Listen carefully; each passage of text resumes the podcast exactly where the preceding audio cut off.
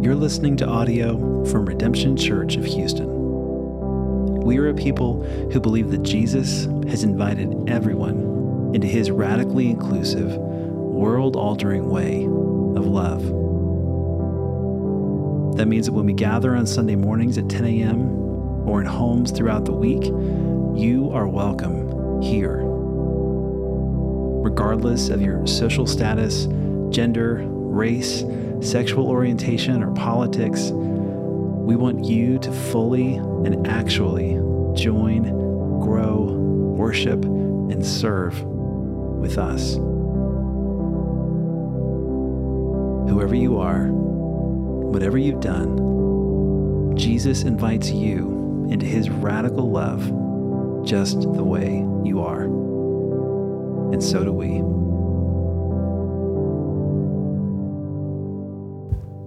Good morning again, Redemption Church. It's good to worship with you this morning. We have a, a special morning. We have a baptism this morning, which is always really exciting. Um, but I, I wonder why you're here. It's a beautiful Sunday morning following what's been what can only be described as a pretty apocalyptic summer. um, a lot of your friends are out on a patio right now enjoying brunch. Maybe it would be better to go for a nice walk in the park with our dogs, or perhaps go for a bike ride or a jog. Maybe it would be better to just sit in your backyard and bask in the beauty of God's creation. And yet, there's something in you that takes Jesus seriously enough that has brought you here to this place this morning. Something that finds this crucified Jewish Messiah compelling. So much so that you've come here, maybe against your best judgment. You find yourself here, maybe looking out the windows going, wait, why am I here? That's a great question. But I think that this Messiah, I think that this Jesus, I think that our text this morning reminds us as to why we're here. Because we need to be. So, uh, sinner is a loaded word. It carries with it centuries of baggage, um, and it has so often been weaponized and been used uh, to leverage as power against other people. It's been used to other, it's been used to identify outsiders and insiders, um, and we see this very clearly in the Pharisee in our story today. As Jesus tells this parable, he says that the Pharisee stood and began praying this in regard to himself God, thank you that I am not like other people. Swindlers, crooked, adulterers, and even like this tax collector. I fast twice a week. I pay tithes of all that I get.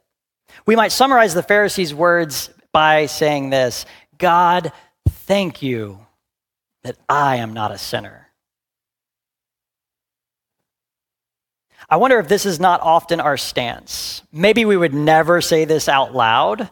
Maybe we would never consciously acknowledge that. Maybe that phrase, thank God, thank you that I am not a sinner, has never actually come to uh, the forefront of our minds. But I wonder if we aren't sometimes tempted to think that we have somehow figured it out. That we are not like those people over there, whoever your those people are that your better theology or your better political stance or your better ethnicity or your better socioeconomic place or your better education or your better zip code or your whatever has somehow given you what you need in the presence of God. That you've got it figured out. And while my guess is that none of us would readily see themselves or relate to the Pharisee in this story, this is precisely the character that Jesus is inviting us to compare ourselves to. The fact that you are here on a Sunday morning means that most of you are at least somewhat religious. And if you weren't before, well, sorry. you are at least dabbling in a little bit of religion this morning. And the religious folk who show up to church when others have far th- better things to do with their time The Pharisee is the warning to each one of us. The one that we will be tempted to become. So sin has become like a fairly off limit word in some circles. You start throwing around the word sinner, and we're flirting with barbaric language in 2023. Yet here we find Jesus putting it on the words of the hero of the parable. The point of Jesus' story being that we would do well to actually consider ourselves the least of these, to actually claim that we ourselves are sinners. And yet, I imagine a number of us are hesitant to label ourselves as sinners, at least in a direct and tangible way. We might put like a blanket statement on, like, yeah, I'm a sinner because we're all sinners. But in real, practical, earthly, like naming, here are the things that I participate in. We're hesitant to label ourselves as sinners. The Jesuit artist, pacifist, and activist priest Daniel Berrigan once said, uh, sarcastically said, that when the obituary for our age has been written, it will tell all future generations that our age died of nothing more serious than moral acne, hemorrhoids of the spirit. Bet you didn't expect to hear that word from the pulpit on a Sunday morning. Hemorrhoids of the spirit, an inconvenient but non life threatening blight so that sinner has become this like, ah, I've got some weird hangups, or I've got some minor inconveniences, or maybe I've got a peculiar personality, and yet Jesus is going to excuse those things and it will be fine. The Catholic priest and theologian Ronald Rolheiser tells the story of a woman who, after coming to him and sitting in the confessional booth, confessing some very serious things, um, they leave, and as they're discussing, she says, What would you call those things? My neurosis, my woundedness, my struggle areas, my immaturities. What would you call those things? My tendency towards selfishness. The Catholic priest turns to her with a little bit of disbelief, like, Are you actually asking the question? Do you really want me to answer you? Because what were we just doing? And he kind of half jokingly answered, Call them sin. But then he goes on to say, afford to them and to yourself the dignity of a rich and timeless symbol, sin. These are not minor hangups. These are not minor improprieties. These are not minor missteps. His point was that we somehow trivialize the deep wounds of our humanness that we forget or have somehow let become trite, Paul's rejoinder to us that the wages of sin is not hell. It is not some sort of weird punishment. It is not simply like, ah, maybe things will go worse for you. The wages of sin is death. And my question to you today, friends, is will you one day die? Because according to the New Testament, that means your death points to you the, the direction that you, in fact, are among those who would consider themselves sinners. Because die we will. And our sin is deeply true of us as, as it is deeply true of every human being throughout all of history.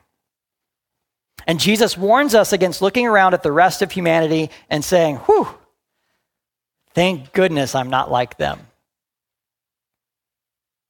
And our trivialization of sin, our hemorrhoids of the Spirit, shed light on our deeper wounds and perhaps a reality that we're not quite comfortable or ready to recognize, which is that we are deeply needy and helpless.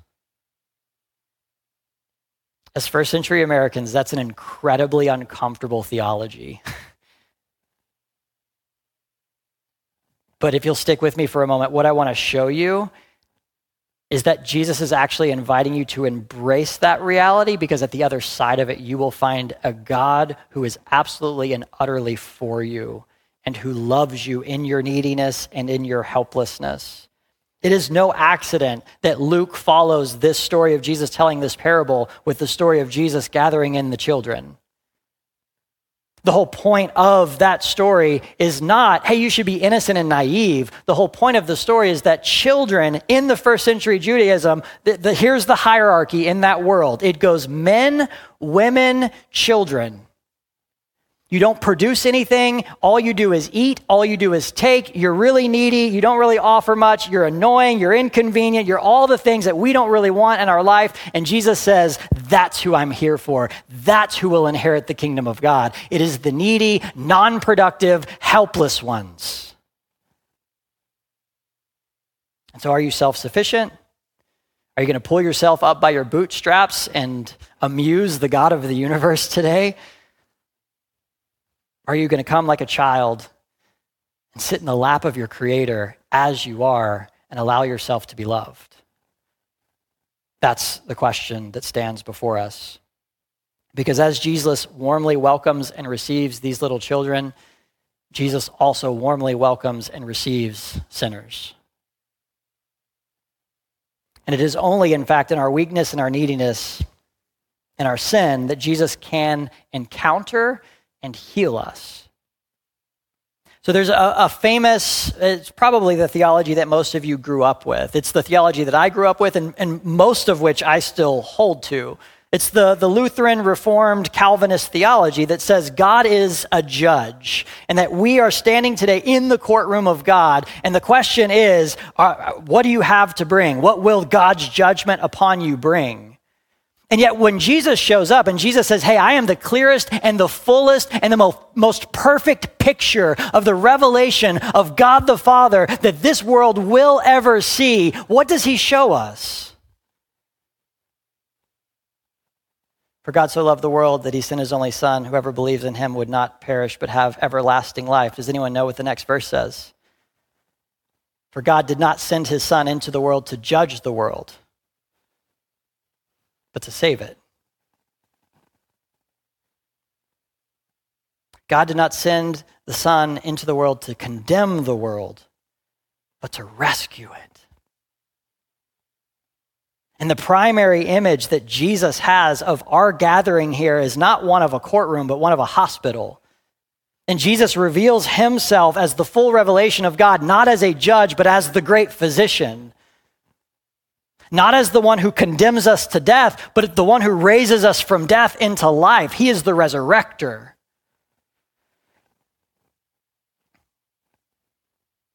Pope Francis, and we're hitting all the, all the Catholic theologians today. I've been on a Catholic roll the last couple of weeks, haven't I? Yeah, yeah.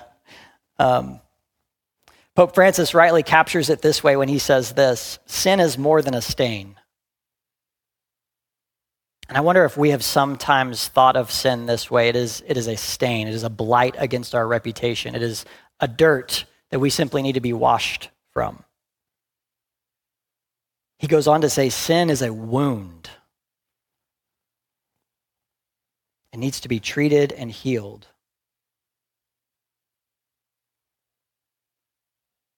Do we believe that the God of the universe died to overcome our personality flaws? Or our bad habits or our poor traffic violations or laws or whatever. Y'all are weird on the highways. Our petty indiscretions, our bad manners, our misbehaviors, our missteps, our mistakes. Is this the extent of God's redemption of the cosmos? That you're forgiven because you didn't say thank you? You were rude that one time to your waiter, although don't be rude to your waiter. No, sin is not petty,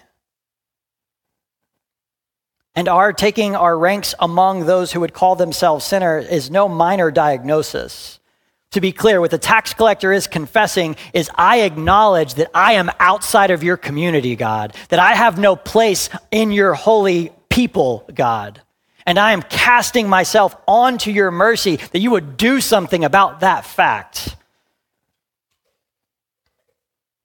Our sin is the fracturing of wholeness and peace. It is the violation of shalom. And I can't help but thinking of Israel in this moment in 2023 as bombs and grenades and World War III seems to be on the brink. The God of peace stands and offers uh, uh the extension of his love and his grace and his peace to the world. And it is not through guns, it is not through missiles, it is not through retribution, it is through a crucified God. A God who has given his life for the life of others, not a God who has taken the lives away. And there is something deeply wounded about our humanity that leads to our death. And sin is not only the unmaking of the cosmos, it is actually the unmaking of ourselves. So that Jesus is not just restoring the world, He is not just forgiving you of doing bad things, He is changing your very nature. The Pope goes on to say, right? So sin is more than a stain, sin is a wound that needs to be treated and healed. The place where my encounter with the mercy of Jesus takes place is my sin. The place where my encounter with the mercy of Jesus takes place is my sin. It is the intersection of encountering forgiveness, of encountering healing, when you open up yourself as you really, truly, actually are to God. There's like a fancy word in the church for this. It's called confession. See, I tricked you. You thought, oh, wow, you're with me, you're tracking. And then I say confession. You're like, oh, we're just talking about confession this morning. Is that what this is? But without sin, we have no need of Jesus. We're able to stand before God just like the Pharisees stood before God. And we could rather just go to brunch. Right? There's no need of healing. We don't really have anything that wrong with us. There's not much of a need here for us, and we could all go have some pancakes and sip some mimosas and have a much more enjoyable time. Um, I can talk to you all there if you want. That sounds fun. But my question is would we find Jesus at brunch? Would we find Jesus among the social or the, uh, the self righteous? Would we find Jesus among those who don't see any need for Jesus? Or would we find Jesus among the sinners?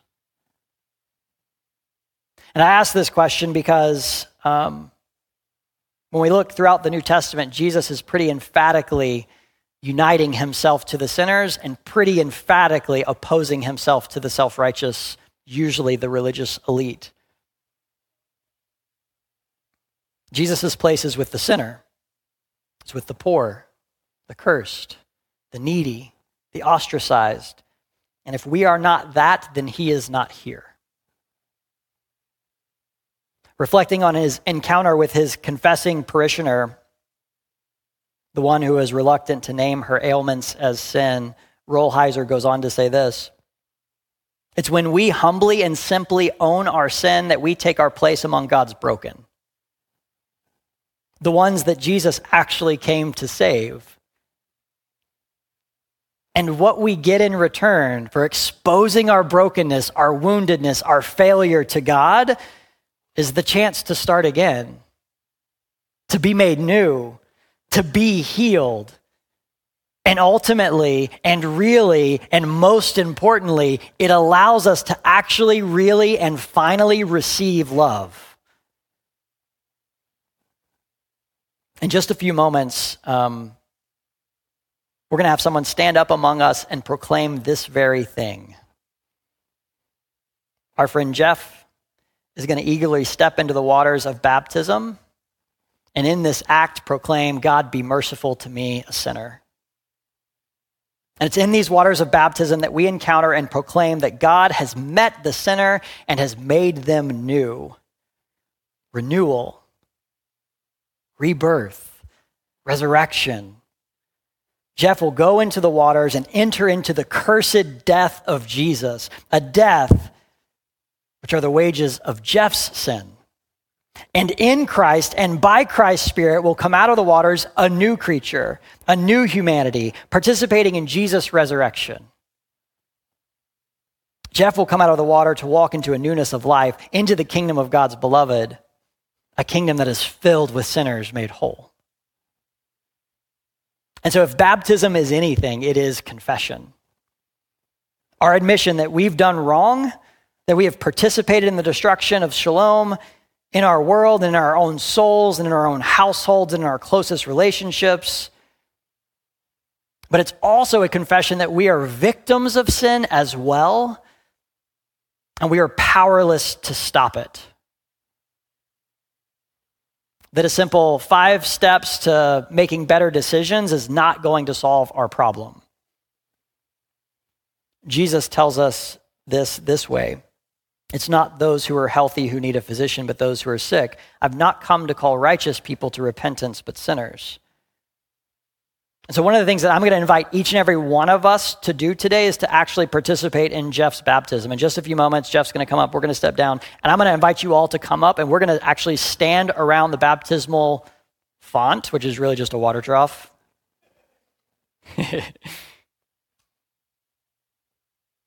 And we'll be provided with an opportunity to reflect and remember our own baptisms, our own confession of our need for Jesus, our own entering into the crucifixion and resurrection of Jesus Christ, our own clinging to the reality that God will make us whole one day. If you've never been baptized and you're interested in baptism, let's talk. It's always a good day to get baptized It's always a good day to receive the forgiveness and grace of the great physician. So I want to encourage us today to regularly count ourselves as sinners.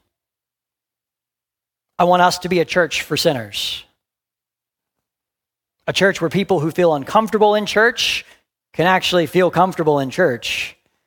A church where people who recognize that they're not the only ones with stuff because everyone else around them puts on really nice masks.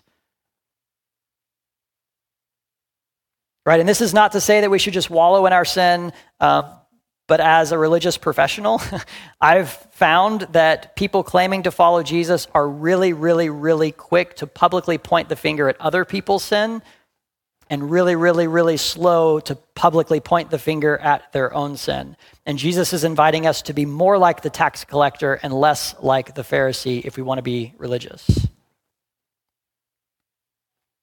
And if you are wondering what I'm talking about, just give a quick scroll through Facebook and it'll all be clear.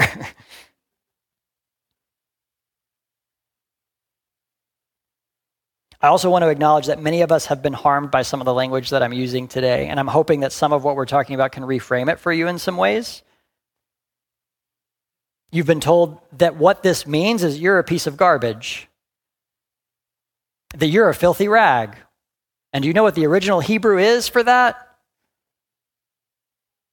That you are nothing more than trash in God's eyes, that you are a spider being hung over the licking flames of God's eternal wrath, and man, he just look he's looking for a reason. I know people that are in therapy because of that theology. But I want to invite you just to take a couple steps back and I want you to look at Jesus. I want you to look at John 3:16. Is that really what God thinks of you? If, if that were true, would God have not sent the world to hell? Would God not have just done the flood all over again and been like, I'm done with this? No, no. Instead, God's position towards you as sinner is to relentlessly follow you into your sin, even into the depths of death, even into the depths of hell itself, grab you and raise you back up to new life. God is for you, sinner. God is with you. God is trying to invite you into newness of life.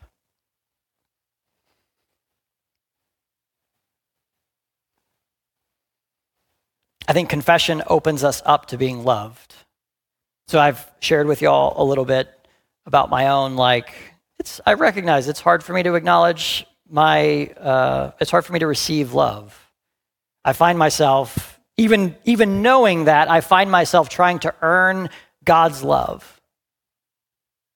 And the idea, like when I really actually sit and meditate on it, it's really, really hard to wrap my head around the fact that God would love me as I am before I fix all my stuff.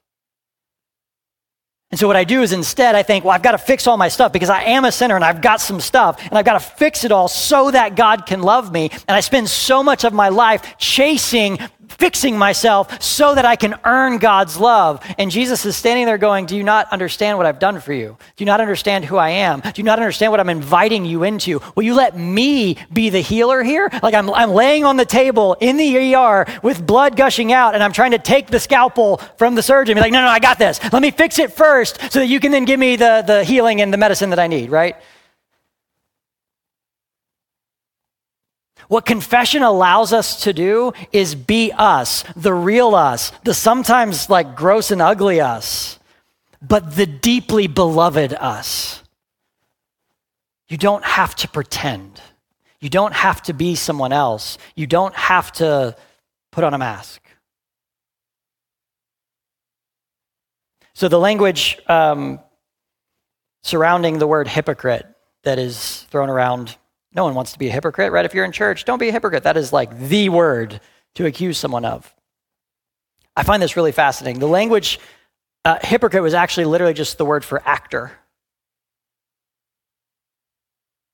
People running around pretending to be something they're not, pretending to be someone they're not. Jesus is saying, hey, you don't have to act anymore. I don't need you to act for me. I see you. I know you and I love you. And we're then invited to step into healing. When we're real, when we open up to the fact that we are sinners and that we are the walking wounded in need of healing, we open ourselves up to the love of God. We open ourselves up to the very healing that we're trying to like fix or do on our own. Many of us have been told that God is angry with you.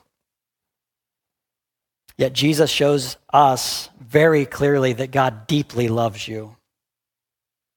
We've been told that God is going to destroy you. And yet Jesus shows us very clearly that God himself is willing to be destroyed for you.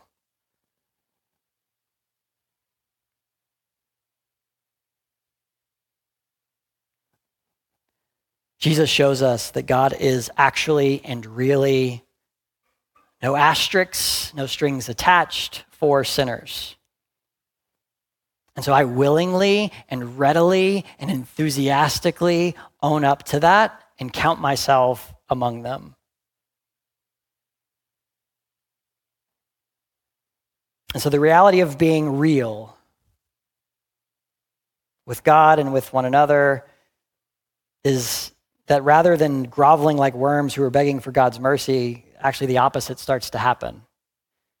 We recognize that who and what we are as we are is opened up to the love of God, and that while we are broken in a number of ways, Jesus has come to the broken for the sake of the broken. This means that you can actually and really be yourself.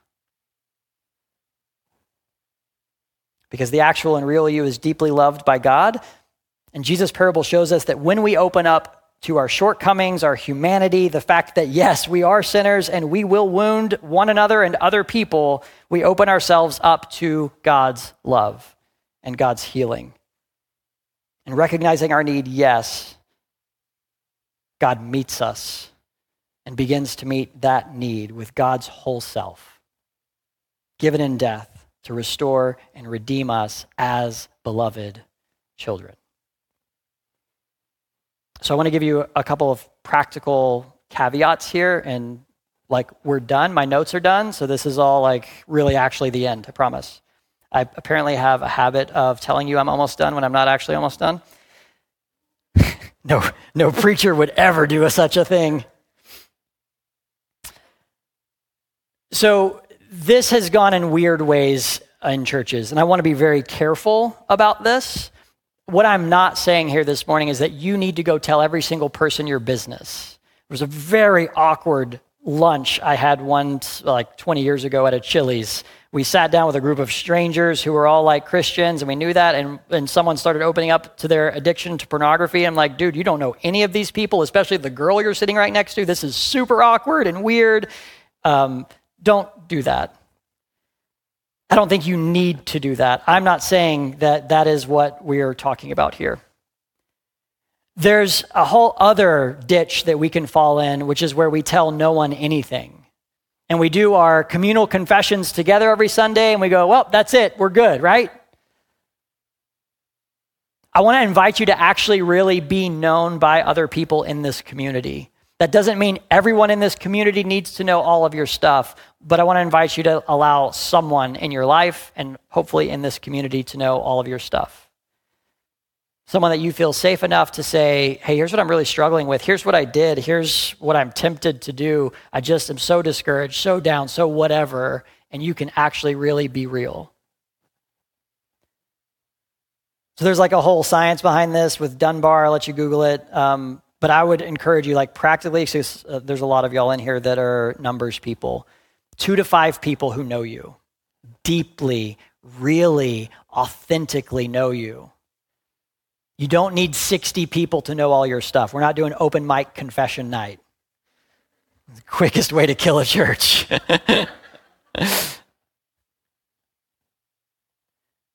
But can I acknowledge that for most of us, our tendency is to not tell everyone everything? For most of us, our tendency is to not feel safe sharing anything. So cultivate those relationships where you can actually do that. Our hub groups are a great place for that to happen. Again, there's, I don't know, any hub group has eight to 15 people in it. That doesn't mean all eight to 15 people need to hear every single thing. But is there someone in there you could begin to build a relationship with to open up about who you really are and what you're struggling with? Thanks for listening. If you'd like to learn more about us, get coffee with a pastor, or visit us on a Sunday, then go to redemptionhou.com. And please know today that you are fully loved and fully accepted just the way you are. We hope to hear from you soon.